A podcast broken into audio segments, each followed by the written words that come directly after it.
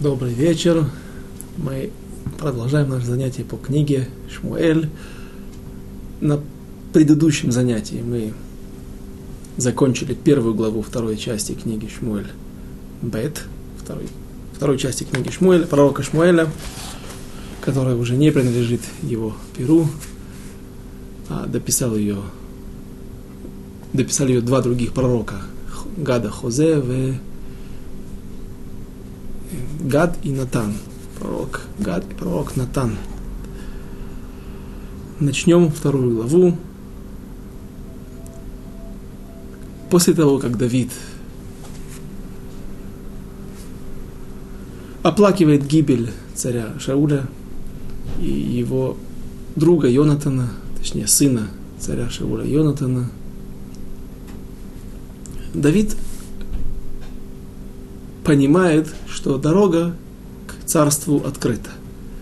Больше нет, на первый взгляд, мы увидим сейчас, что это не так, но на первый взгляд больше нет никаких препон, нет того человека, который ищет смерти Давида, который останавливает, не дает возможности ему прийти к власти. И теперь Давид может попытаться распространить свое влияние над всем Израилем. Но Давид, как и всегда в тяжелых ситуациях, в непростых ситуациях, он вопрошает Всевышнего через те средства, которые позволяли это делать, через Урим и Тумим, через Эйфод, та часть одежды Коина, на которой также были вышиты буквы и название колен Израиля, и каким-то образом это высвечивало и давало информацию о том, какой стих нужно составить или какой текст нужно составить, из каких букв светящихся, и таким образом евреи получали информацию от Всевышнего о его воле.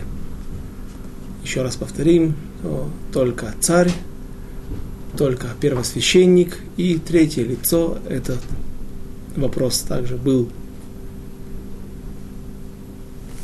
спорным, но так гласит Аллаха, что три человека для трех людей имеет право первосвященник спрашивать, вопрошать Всевышнего через Урим Тумим, через Ифод Бад. Для царя, для сам первосвященник это может сделать. Это мы видели, когда Эйли Акоин, увидев, что Хана молится странным образом, первые, самые первые уроки когда мы начинали книгу Шмуэль, тогда Эля Коэн не стал полагаться на свои выводы, а пошел спрашивать Всевышнего. Тем не менее, и там он ошибся. Но третий человек, который, который добавляет в этот список наши мудрецы, тех трех людей, которые имеют право вопрошать, для, или для которых Коин Гадоль, первосвященник, может спрашивать у Всевышнего, это человек, который обладает большой важностью для народа Израиля. Например, Давид, который водил войска Израиля. Еще под царем Шаулем на филистимлян, на других врагов евреев. И всегда возвращался с победой, всегда возвращался с самым большим количеством трофеев, и он был, наверное, одним из главнокомандующих, потому что главнокомандующим был Авнер бен Нер, Авнер сын Нера. И сейчас Давид также продолжает вести ту линию, которая очень выражается в его поведении. Он, в отличие от царя Шауля, который был из колена Бетимина и обладал очень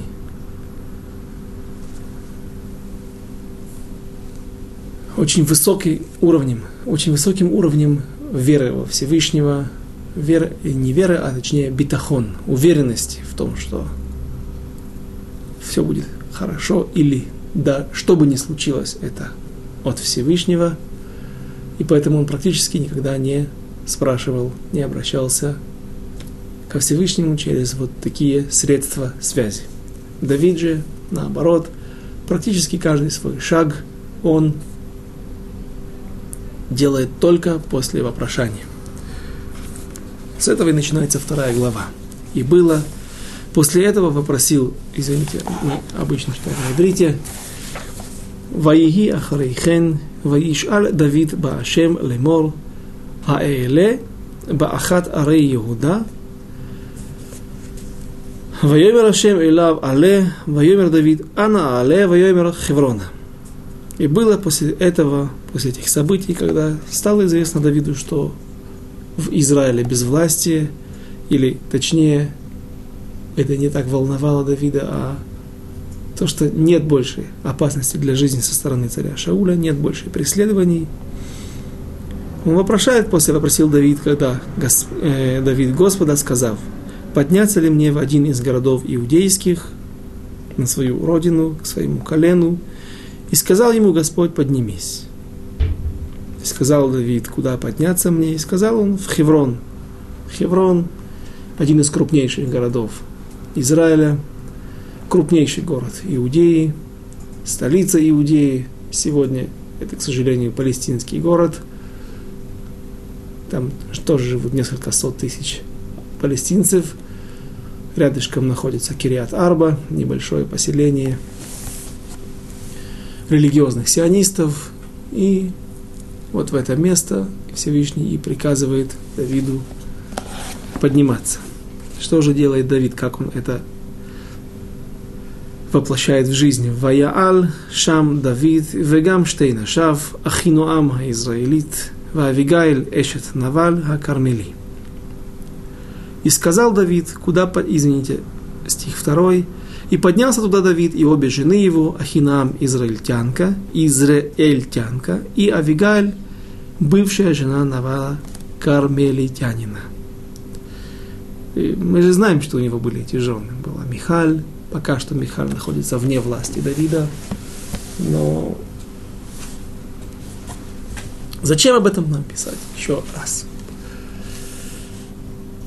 Оказывается, так говорят наши мудрецы, что когда Давид взял себе Ахином, точнее Авигаиль, бывшую жену Навала Кармелитянина, мы говорили о том, что есть такой закон – есть такая Аллаха, которая требует от женщины, которая развелась или овдовела, перед тем, как она выходит замуж вторично, если есть предложение, она обязана подождать три месяца, потому что три месяца – это то время, когда, если женщина вдруг забеременела, то через три месяца, как правило, знаки это, признаки этого можно уже определить. И поэтому женщина не может выйти замуж за другого человека без вот этого периода, без этого перерыва, потому что если, например, как в нашей ситуации Давид, будущий царь, и от этой женщины рождается, рождается сын, так этот сын, он может быть претендентом на престол. И если не был выдержан этот отрывок, это, это, это время, этот период, то тогда есть сомнение, что ребенок этот не его, а тогда нет никаких прав у Давида на не, не у Давида, а у этого ребенка на никаких претензий на престол. И масса вещей могут быть, масса проблем могут возникнуть в такой ситуации, наслед, когда делят наследство и так далее. И несмотря на то, что Давид, безусловно, выдержал эти три месяца, выдержал этот период для того, чтобы поступить в соответствии с Аллахой, все же были лейцаны Адор, люди легкомысленные, те люди, которые высмеивают все, ставят под вопрос все на свете, и они говорили, что ребенок, который родился у Давида от этой женщины, от жены Наваля, кармелитянина, он от Авигаэль, которая была пророчица, одна из восьми пророчиц народа Израиля, это не его ребенок. Что сделал Всевышний? Всевышний сделал так, что этот ребенок, который родился, был в точности похож на Давида. И в Диврея Ямим, в книге параллельной, в которой есть краткие содержание всех летописей, всего происшедшего в, нашем, в нашей истории, в народе Израиля, этот сын, которого звали Даниэль, так он упоминается в пророках, а вот в Дивреямим он упоминается Килеав. Хилав. Что означает Хилав? Келеав. Он подобен своему отцу, в точности подобен своему отцу. Специально наши мудрецы записали его именно под таким именем. Наверняка при жизни его так не называли, а именно в летописях это было так записано, чтобы никто не мог оспаривать право Даниэля быть наследником, законным сыном царя Давида. Даниэль этот был под стать своим родителям. С одной стороны, он был от царя Давида, величайшего человека, одного из величайших людей народа Израиля. С другой стороны, мама, пророчица, одна из немногих пророчиц народа Израиля. Но есть что-то, что помешало отпрыскам или сыну Давида от Авигаэль пророчицы стать именно основателем той линии, от которой произойдет Машех. Рамбам говорит, что Машех произойдет от дома Давида и от той линии, которая ведет свой отчет от, от царя Соломона. Почему же все же это не, э, этот ребенок был не от Авигайль? Об этом мы поговорим в более поздний период, когда мы будем разбирать историю с Давидом и Бачевой, историю начала их связи, как был рожден первый сын, который умер, после этого рождается царь Соломон, будущий царь Соломон, о том, как Авигаль, дум, Батше, извините, Батшева хотела просить Давида, чтобы он ее развел, чтобы развелся с ней, потому что она боялась, она думала, что Всевышний не хочет, чтобы их связь оставалась в силе. Но Давид говорит ей, что мне известно через пророчество, а Давид тоже был, царь Давид был тоже пророком, мне известно через пророчество, что несмотря на то, что первый наш сын умер, но следующий сын, который родится у нас, именно он станет помазанником Всевышнего, именно он станет наследником моего престола, и именно от него произойдет та линия, от которой в конце дней, или Израдашем, Улай Гамайом, может быть даже и сегодня, Бимхира Баямейну, придет Машиах Циткейну.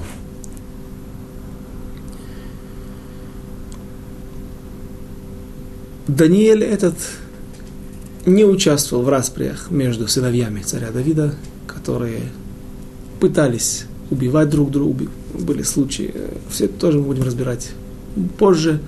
Но мы видим, что все, многие из них пытались бороться за право наследовать престол царя Давида. Даниэль не упоминается в, в этих интригах, и наши комментаторы предполагают два варианта ответа на этот вопрос. Почему же Даниэль нигде не упоминается? Даниэль этот был большой мудрец Торы. И говорят, что он просто, ему, его не интересовала политика, его не интересовала власть, не интересовал, не интересовал почет.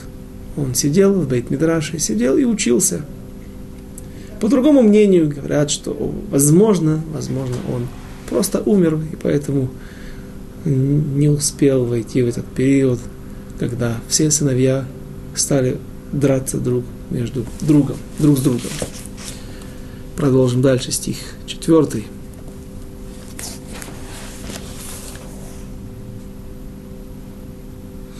Ванашав, Ашер Имо, Эла Давид Иш Убейто, Ваишвуба Арей Хеврон. И людей, что были с ним, привел Давид, каждого с семейством его, и поселили, поселились они в городах хевронских. Почему Давид делает, поступает именно так? Не селит всех в городе Хевроне, вокруг себя, создал какой-то свой квартал, который в будущем перерастет в какую-то крепость, цитадель, место, которое является оплотом царя Давида, его группировки, его политической партии, группа его поддержки. Наши мудрецы объясняют, что мы вновь видим позицию Давида в его жизни. Он не пытается опережать события. Он не пытается как говорят, мудрецы приводят машаль, притчу, когда человек, видя, что поезд начинает тянуть, точнее паровоз начинает, начинает тянуть массу вагонов тяжело в гору, и скорость уменьшается, он пробуждается чувство, что он должен помочь несчастному паровозу, который так тяжело работает, пыхтит, выбрасывает огромные клубы, огромное количество дыма, и он спускается и пытается подталкивать, подталкивает и всю гору, весь этот, нак, весь этот наклон. И он думает, искренне верит в то, что он помогает паровозу. Так и Давид понимает, что он ничего не может сделать в этом мире, какие-то интриги, что чтобы, делать что бы то ни было, чтобы ускорить распространение своей власти над всем Израилем. И именно поэтому он не берет всех своих людей, тот небольшой отряд, который был с ним, сплоченный отряд, с которым он прошел много испытаний, вышел с честью из них. И он всех их расселяет в разные города, чтобы показать, что я не собираю здесь какую-то ударную силу, какой-то кулак, с которым я потом смогу распространять власть у нас сначала над коленом Иуды, а потом и над всем Израилем. Стих 5. Вайшлах Давид Малахим Эланшей Явеш Гильад. А, извините, мы не зачитали четвертый стих.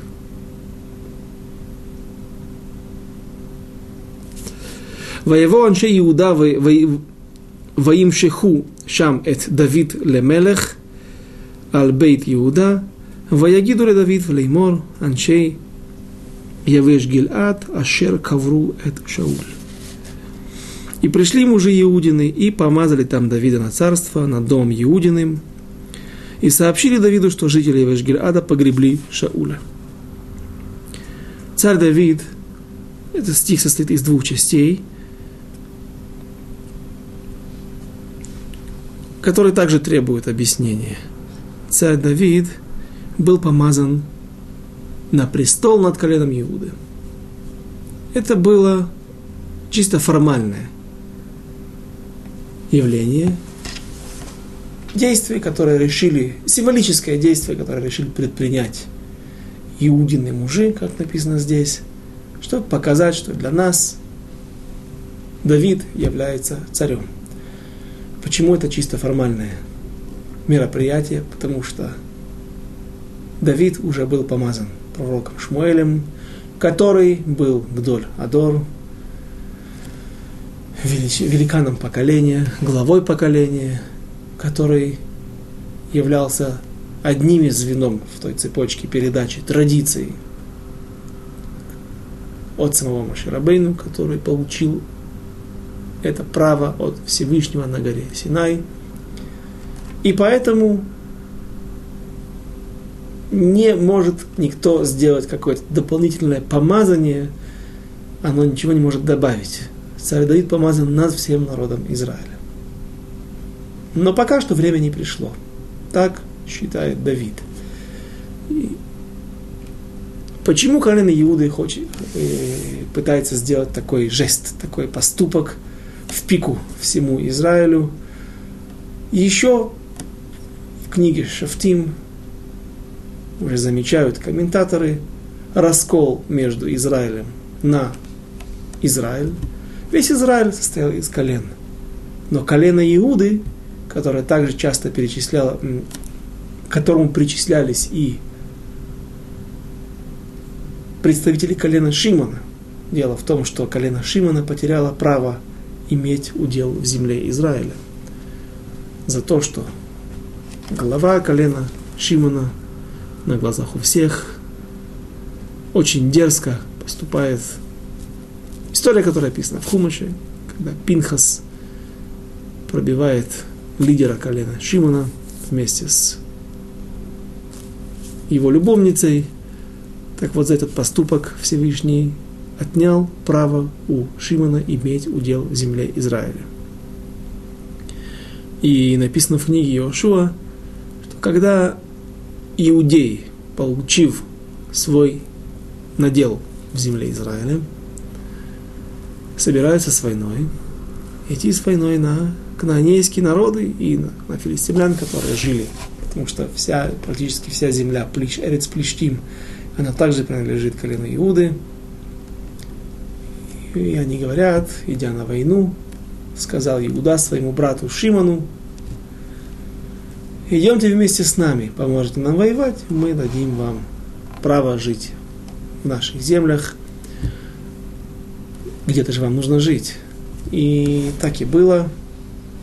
Иудеи вместе с коленом Шимона захватывают весь Негев, всю ту территорию, которая сегодня называется Иуда, Иудея со столицей в Шевроне, окрестные территории на юге, то есть Бершева и до сектора Газа. Все многие, многие сегодня поймут лучше именно такие координаты. И вот там поселяется колено Шимона.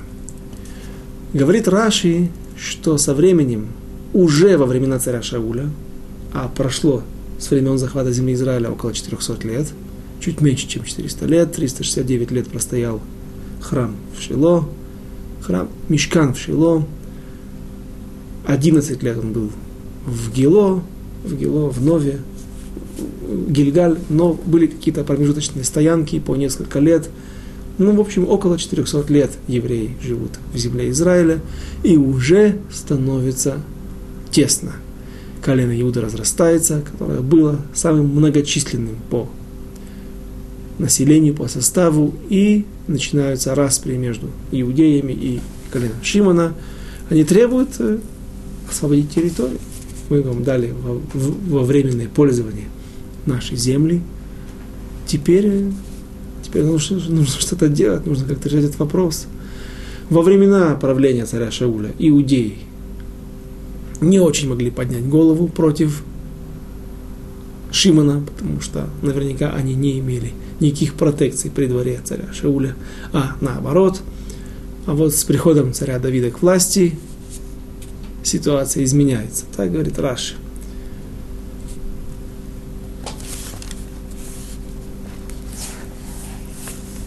Еще несколько моментов, которые указывают на то, что колено Иуды не всегда ходили за царем Шаулем. Свою первую войну царь Шауль выходит против Нахаша Амони – который пришел за Иордании и осадил город Евиш-Гилаад с тяжелым предложением. Если вы не найдете себе помощи среди израильтян, я даю вам время послать гонцов,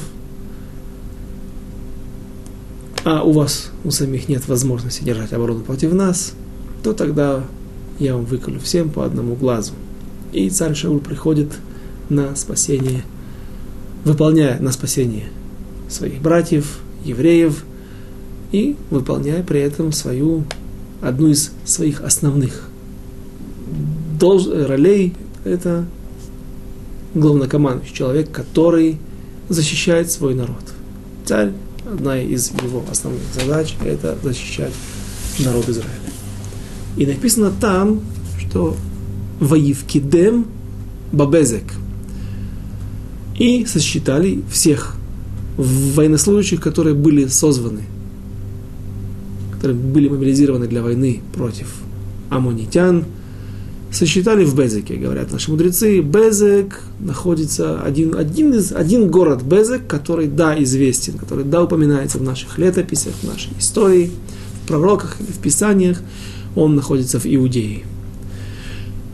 Явеш Гильад находится где-то на уровне Шхема современного, на территории Иордании современной, но северной, где-то на уровне в середине Самарии.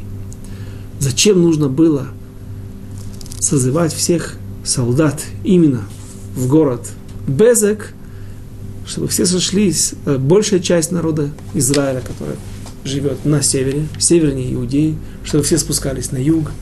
Там их сосчитают, там им выдадут оружие, там они получат, будут распределены по отрядам. И после этого они поднимаются наверх, на юг, на север, извините, чтобы вступить в бой на войну с, с амунитянами. Поэтому говорят наши мудрецы, что безек – это также слово синоним черепка. В каждом доме в те древние времена, когда, наверное, вряд ли пользовались металлическими предметами быта, или металл был очень дорогой, а основной основной, основная, основной материал, который использовался для произведения посуд, посуды, это был глина. И в доме было много глиняных сосудов, и, соответственно, в каждом доме много было где-то в хозяйстве и разбитых черепков. Поэтому каждому было легко принять, принести с собой черепок. И при, когда он приходил на приземной пункт, он сдавал черепок, и таким образом считали, может быть, там было написано его имя, адрес и таким образом была составлена общая картина, сколько же военнослужащих есть на этой, пришли на эту войну. И вот первый раз, когда... А, а, а почему именно таким странным образом нужно делать? Извините, я не указал, нужно, конечно же, упомянуть по причине того, что нельзя считать евреев. Даже сегодня, когда считают миньян, нужно 10 человек для того, чтобы начать молитву. Всегда считают считалочки различные поговорки у Ишия, эс амеха, варах, эс нахласеха. Нужно знать, какое слово соответствует какому числу. И поэтому, когда мы пытаемся, или мы, мы должны сосчитать кого-то, нужно сделать это посредством чего-то. Например, при, каждый приносит черепок. Сегодня, когда есть комиссии, которые считают количество евреев в народе, в земле Израиля, в государстве Израиля. Говорят, что поскольку вся информация проходит через компьютеры, но этого достаточно, это называется, это считается как какое-то средство, посредством чего мы делаем счет. То есть это не поголовный счет, который запрещает нам Тора. И вот когда их сосчитали в безике или, или безиками, черепками от глиняных сосудов, оказалось, что пришло, если не ошибаюсь, 300 тысяч от, Иу, э, от всего Израиля и 30 тысяч от колена Иуды. Непонятно, почему иудеи перечисляются отдельно. Спустя небольшое время царь Шауль получает приказ от пророка Шмуэля идти войною на Амалека, выполнять ту важную роль, ту важную миссию, с которой царь Шауль не справился, не вышел с честью из этой ситуации. И тогда написано «Ваивкидем Бетлаим», первой ситуации написано «Ваивкидем Ба Безек». Если Безек хоть такое название географическое существует, и то мудрецы отказываются от, этого, от этой версии, большинство комментаторов, то Тлаим уж точно такого места нет. И сосчитал он их Батлаим. Что такое тале? Тале – это ягненок, маленький ягненок. Говорят, что царь Шауль в это время уже разбогател, и теперь из его казны, из его загонов каждый пришедший солдат, каждый мобилизировавший э, солдат, который про, про, проходит мобилизацию, он приходил, брал ягненка, сдавал в комиссию, а потом его отдавали обратно, это ягненка в конюшню.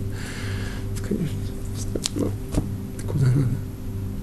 И таким образом вновь создавалась ситуация, могли посчитать, сколько же евреев пришло на войну.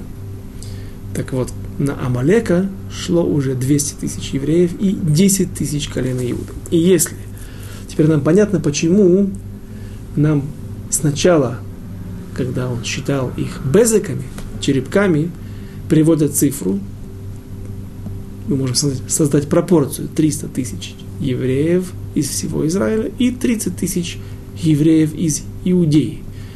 То есть один к десяти. Теперь же пришло, когда 200 тысяч. Чего мы ждем? Если есть 200 тысяч от всего Израиля, что должно быть 20 тысяч от колена Иуды. Что мы видим? Говорит, говорят комментаторы, 10 тысяч. Колено Иуды демонстрировало, что они не согласны с позицией царя Шауля, не позицией в жизни, а вообще с тем фактом, что царь Шауль правит народом Израиля. Откуда происходило это несогласие? Все тот же стих Ло Ясур Шевет Миуда. Когда Яков перед смертью в, недельной, в главе Ваихи благословляет Иуду, говоря ему напутствие Ло Ясур Шевет Миуда. Да не будет отстранен скипетр, да не отстранится скипетр, признак царской власти, от колена Иуды, от Иуды. И они утверждали, что наше право, у нас есть гегемония, приоритет на то, что из нас, из нашего колена должны быть выйти цари израильские. Пойдем дальше. Вторая часть стиха. и сообщили Давиду, что жители Явешгиляда погребли Шауля.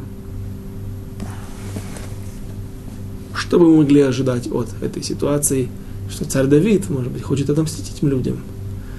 Но ну, мы видим благородство и величие души царя Давида. Стих 5. «Ваишла Давид Малахим, эль аншей явеш гилад, вайомер алейхим, брухим атем Лашем, ашер аситем хахесет азе им Адонейхем, им Шауль, в Тигберу ото. И отправил Давид послов Малахим, мы знаем, что это слово переводится как ангелы, но, как правило, оно употребляется как, как э, просто посланники, как, как здесь и переводят. «И отправил Давид послов к жителям Евешгирада и сказал им, «Благословенны вы у Господа, что оказали милость эту господину вашему Шаулю и погребли его, Стих 6. Обратите внимание, царь Давид говорит, что до последнего дня, пока царь Шауль правил, он был для вас господином. Мы видим, что и Давид признавал это. Стих 6, продолжение письма. Веата יעש השם עמכם חסד ואמת, וגם אנוכי אעשה איתכם הטובה הזאת אשר עשיתם הדבר הזה. А теперь да окажет Господь вам милость, Он благословляет их и верность,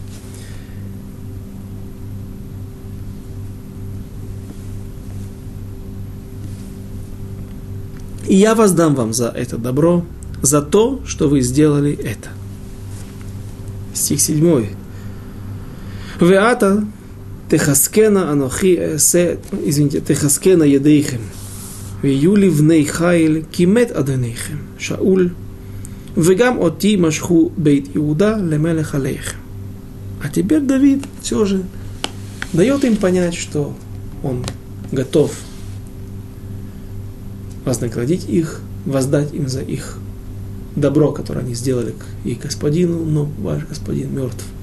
Мертв. Он умер, и теперь я помазан на престол. Я единственный тот человек, который претендует на престол царя Шауля. Но мы видим, что слова царя Давида остались без, безответными. Почему? Стих 8. Веавнер бен Нер שר צבא אשר לשאול, לקח את איש בושת бен Шауль, ויעבירהו מחניים. Но Авнер, сын Нера, военачальник Шауля, взял Ишбошета, сына Шауля, и повел его в Маханаим.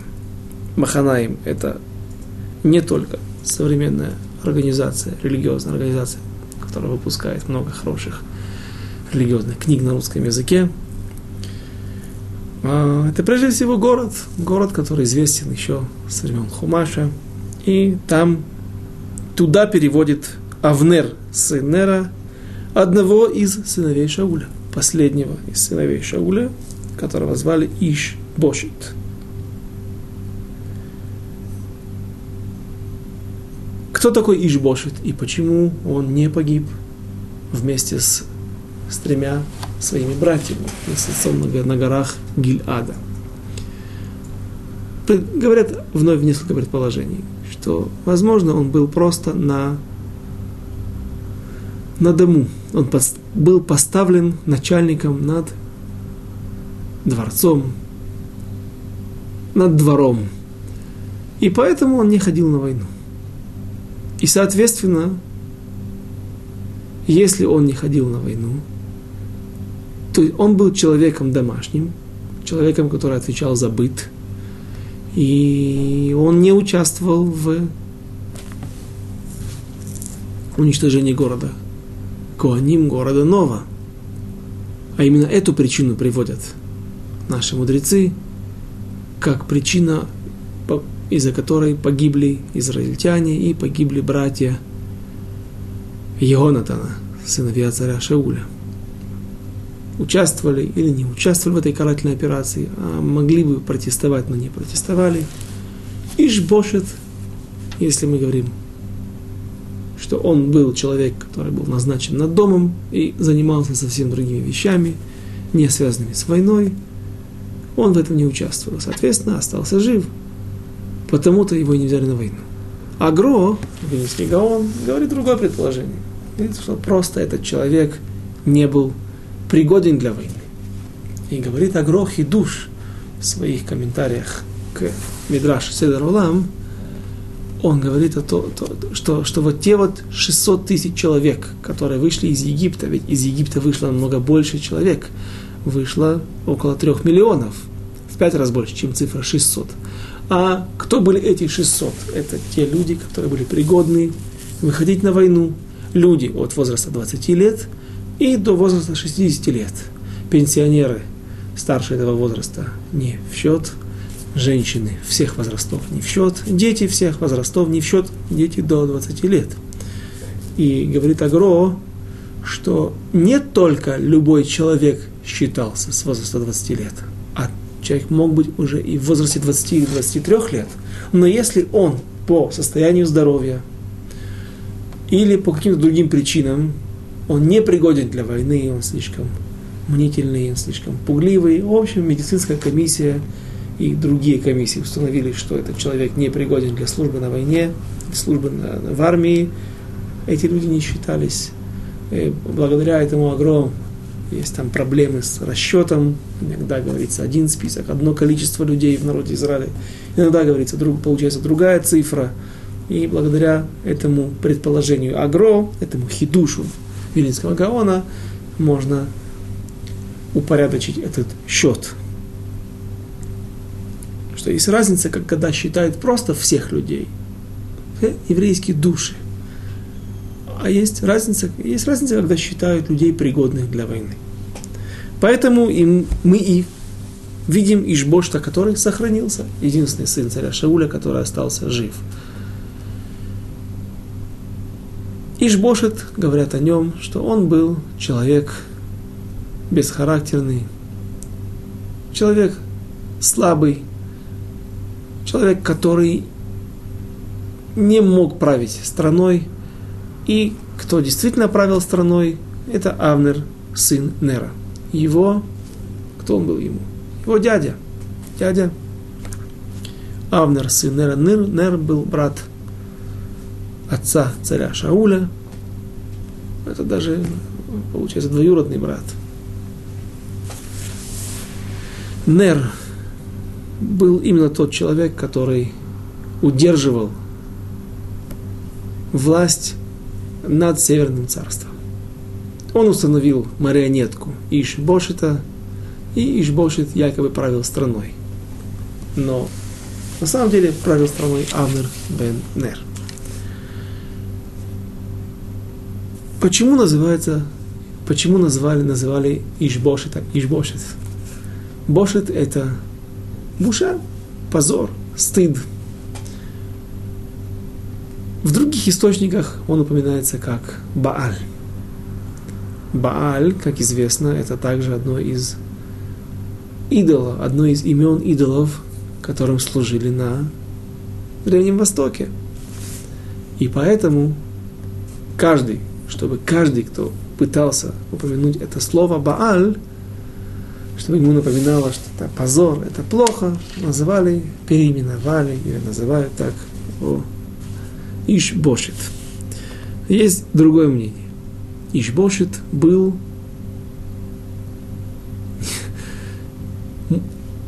Ребе, Ребе Шель Давид, царь Давид, когда у него были сложные вопросы, он обращался к Ишбошиту. И создается интересная ситуация, возникает интересная ситуация, когда Давид находится, имеет, обладает власть, властью над Иудеей, Ишбошет над всем другим царством, израильским, над десятью коленами, но оба государства религиозные. И нужно знать Аллаху. И вот когда нет человека в Иудее, который может установить Аллаху, Давид не стыдился. Он сам лично отправлялся к Иш Бошету, задавал ему вопросы, может быть, посылал письма. И Иш Бошет нередко немножко позорил Давида. Напускал на него стыд. Отсюда тоже название, имя Иш Бошет. Меваеш. А я Меваеш, это Давид немножко позорил Давида, говоря, ты, здесь ты сказал неправильно, здесь Аллаха не так, как ты говоришь, и так далее. И говорят, что Даниэль, вот тот сын, которого мы упоминали сегодня, так говорит Мидраш, его имя Хилаав, которое упоминается в летописи, в Деврея Амим, он стал еще больше мудрецом, чем Ишбошет, и он всегда отставил честь своего отца. Пришло время, когда он вырос, стал большим мудрецом Торы, должно получиться не очень много времени. Он был даже не юношей, а по нашим современным понятиям ребенком, потому что вот это вот противостояние между двумя царствами, ситуация без власти, точнее, когда не было единой власти над всем Израилем, она продолжалась всего пять лет – Семь лет правил Давид в Хевроне. И ну, когда родился этот Даниэль, во время скитаний, то есть ему было немного лет. Тем не менее, он отставил честь своего отца Хилеав, не только переводится, трактует его как, ну, как Келеав, как подобный своему отцу, а также Килав, что-то напоминает слово есть, э, кли, э, келем, келем это буша, или, э, ну, в общем, он отстаивал позор своего отца. Он позорил Ишбошита на, на обратную сторону. Все это, безусловно, проходило в очень тактичной форме, со всеми уважениями, со всеми этикетами, принятыми между мудрецами Торы, но всегда неприятно быть неточным и признанным, что ты не прав. Дальше. Авнер устанавливает Шауля Ишбошита над всем Израилем в Маханаим. Но тем не менее он боится Давида. Он боится и на всякий случай он переводит столицу из Гива Шауль, которая была в Бениамине, недалеко от в колене Бениамина, на территории современного Иерусалима, Гива Шауль, недалеко от Хеврона, он переводит подальше. Он делает ее даже не в центре Хеврона, не в центре, извини, Самарии, где были в будущем. Была столица, была Тирца, был город Шамрон, он переводит столицу в Зайордане. На всякий случай, чтобы было время успеть подготовиться к нападению Давида и его иудейской армии. И, возможно, именно по этой причине, что был Авнер бен Нер, и он с крепкой рукой держал весь Израиль от того, чтобы они перешли на сторону царя Давида, возможно, и по этой причине жители Явеш Гильада не отвечают на послание царя Давида, где он напоминает, намекает им тонко, что он заинтересован в таких подопечных, в таких гражданах, которые уважают своего царя, своего господина. И мы видели, что нет ответа. Стих 9. Ваемлиху эль Агилад, эль Ашур, эль Израиль, эль Ефраим, аль Бенемин, аль Исраиль кулой. И поставил его царем над Гиладом и Ашур. Ашур – это Ассирия или Сирия, та часть, какие-то, наверное, территории, которые лежа, близлежащие территории к Сирии. Если я не ошибаюсь, там было владение колена Ашера. И поэтому их называют так. Есть и другие мнения. И Израилем, это Израильская долина, которая протягивается от Хайфы и до практически Тивериадского озера, Ям Кинерет, и над Ефраимом, половина Самарии, от Рамалы, от севера Иерусалима и современного Иерусалима, и до самого Шхема, и Биньямином, его территория, от Иордана, от Ерихо, полоска протягивается, проходит, касается, захватывает часть Иерусалима и проходит до, я живу в городе Мудин Элит, Кириат Цефер, его часть, первая часть этого города, и у нас на остановках автобусных написано, что мы находимся в Мате Беньямин. Мы относимся к району, который причисляется район на территориях, который называется Мате Беньямин, колено Беньямина. У Беньямина не было, его территория не доходила до Средиземного моря, а заканчивалась где-то там вот в районе Модиина современного и Модиин Элита, гор Модииновских и над всем Израилем, заканчивает послуг. Над этим, над этим, над этим и над всем Израилем. Стих 10. Бен Арбаим Шана Иш Бошет Бен Шауль Бемалхо Аль Исраэль Уштаим Шаним Малах Ах Бейт Иуда Аю Ахрай Давид. 40 лет было Ишбошету сыну Шауля, когда он стал царем над Израилем. И два года царствовал он. Только дом Иудин был за Давидом Стих 11. ויהי מספר הימים אשר היה דוד מלך בחברון על בית יהודה שבע שנים ושישה חודשים. И было всего времени, в которое Давид царствовал в Хевроне над домом Иудиным, семь лет и шесть месяцев. Стих 12. Ваейце Авнер бен Нер, ве Авдей Иш Бошет бен Шауль Мимаханаим Гивона. И вышел Авнер, сын Нера, со слугами Ишбошета, сына Шауля, из Маханайма, то есть из Иордания, в Гивон, с восточного берега реки Иордан, в Гивон. Гивон – это город, который находится недалеко от Иерусалима. Сегодня это арабская деревня Джеба, подобное название, похожее название. И его можно видеть сразу же за горой Шмуэля город, где жил, та гора, где жил царь, пророк Шмуэль, сразу с нее вниз по трассе 443, 443.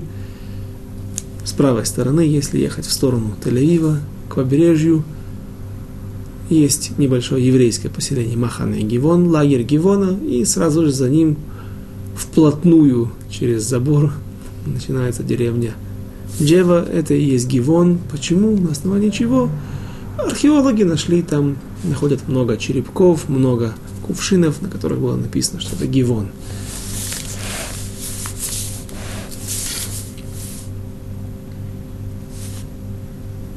И вот отряд приходит туда. Почему? Там была, была бреха, было, был бассейн. И туда же пришли и войска от колена Иуды. Ваяйца, еще раз, стих 12. Ваяйца Авнер бен Нер Авдей иш бошит бен Шауль мимаханаем гивона. Ваяав бен Цруя Авдей Давид яцу ваевгишум ал брехат гивон яхдав ваешву эйле ал мизе вейле ал абреха мизе. В этой джебе, в этом гивоне древнем и сегодня есть известная бреха, известный известный колодец, который глубиной в несколько десятков метров, шириной в 11 метров. По краю идет лентой, спускается вниз. Спускаются ступеньки. И это, это, это, этот резервуар использовался как бассейн для воды, для сбора дождевой воды в сезон дождей. И оттуда жители Гивона черпали воду для личных нужд – и понятно, что два отряда встретились именно в этом месте, а это место пограничное. Здесь, с одной стороны, колено Иуды, с другой стороны, колено Беньямина, Эфраим, Гар Эфраим, ведь гора Шмуэля. Э, написано, что царь, э, пророк Шмуэль жил на горах Ефраим, на, на Бегар Ефраим, он был из колена Ефраим, Леви, который имел территорию колена Ефраим.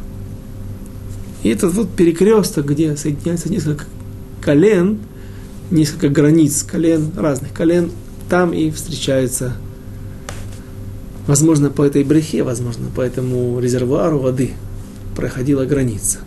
И в жаркий, знойный день два отряда пришли позабавиться, отдохнуть, пришли на пляж, покупаться, может быть, просто попить воды. Но, к сожалению, эта история заканчивается очень трагично –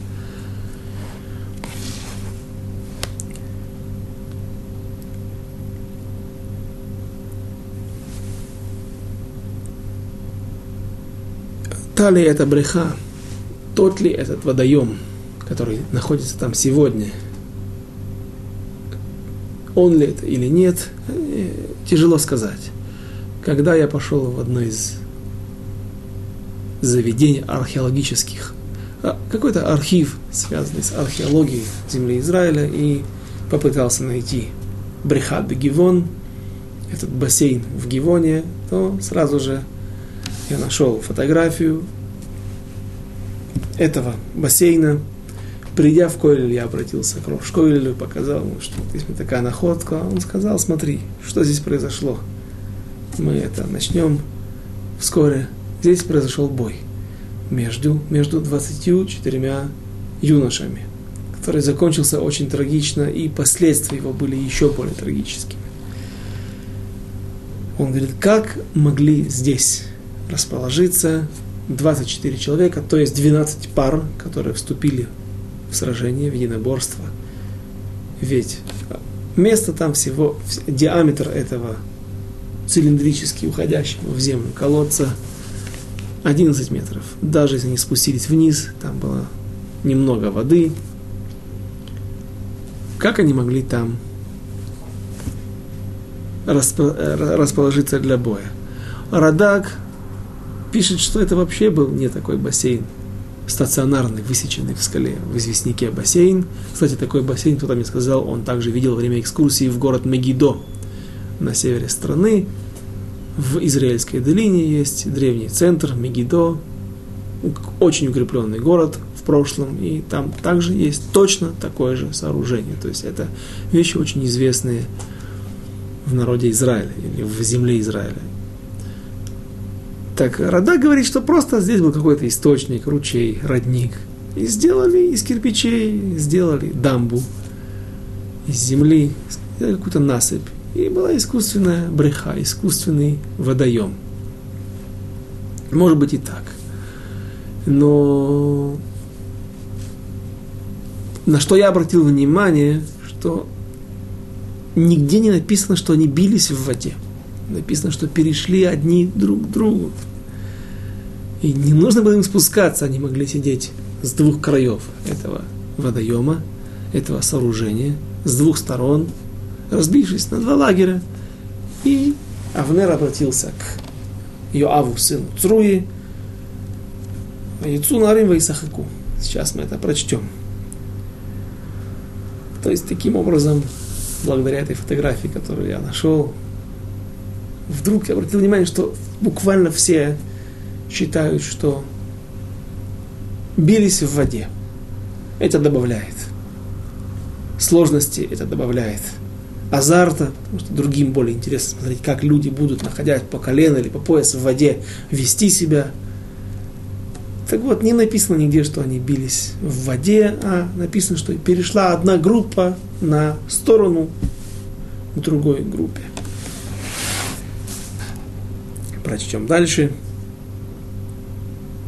Вайомер Авнер эль Йоав Якуму на Ханеарим Вайсахаку Лефанейну Вайомер Йоав Якуму. В предыдущем стихе мы прочитали имя Йоав, сын Цруя, в Йоав бен Цруя, в Авдей Давид, Яцу, в Евгишум, Аль-Брехат, Кифон и Ахдав. Это впервые, когда мы встречаем Йоава, сына Цруи. Кто был этот человек? Это был племянник царя Давида. Тоже один из величайших мудрецов Торы в своем поколении во времена Давида.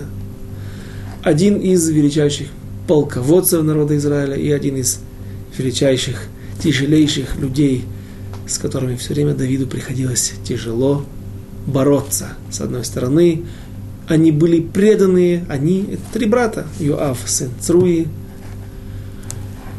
Авишай, сын Цруи, и Асаэль, сын Цруи, три брата, три великих воина, три великих мудреца Торы, которые были оплотом власти царя Давида, но которых Давиду все время приходилось обуздывать.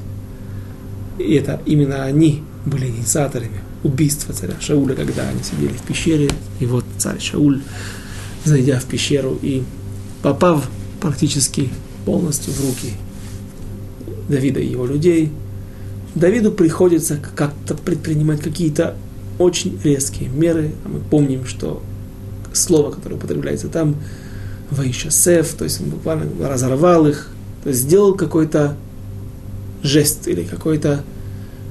Как-то он дал понять, что не может, здесь нет никакого места для пререканий, никто не имеет права поднимать руку на помазанника Всевышнего.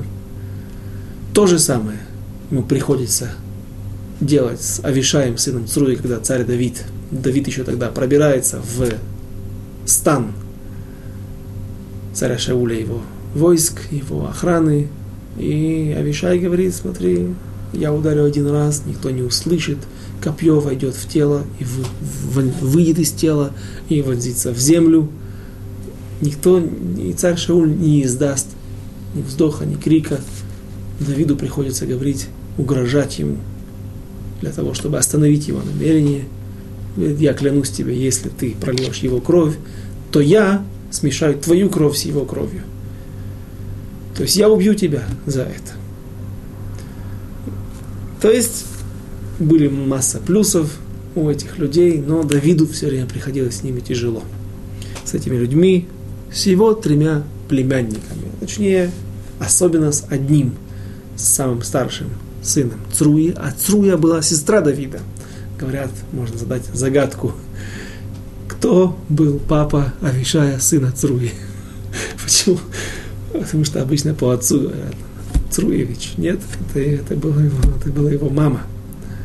Почему именно употребляется его имя э, не папа, а мама? Потому что она была из семьи царей, и поэтому была важная, поэтому употребляется именно, именно ее имя. А в, вновь в книге Деврея Мим там говорится, был Срая. Папа его был Срая. Авишай, Авишай.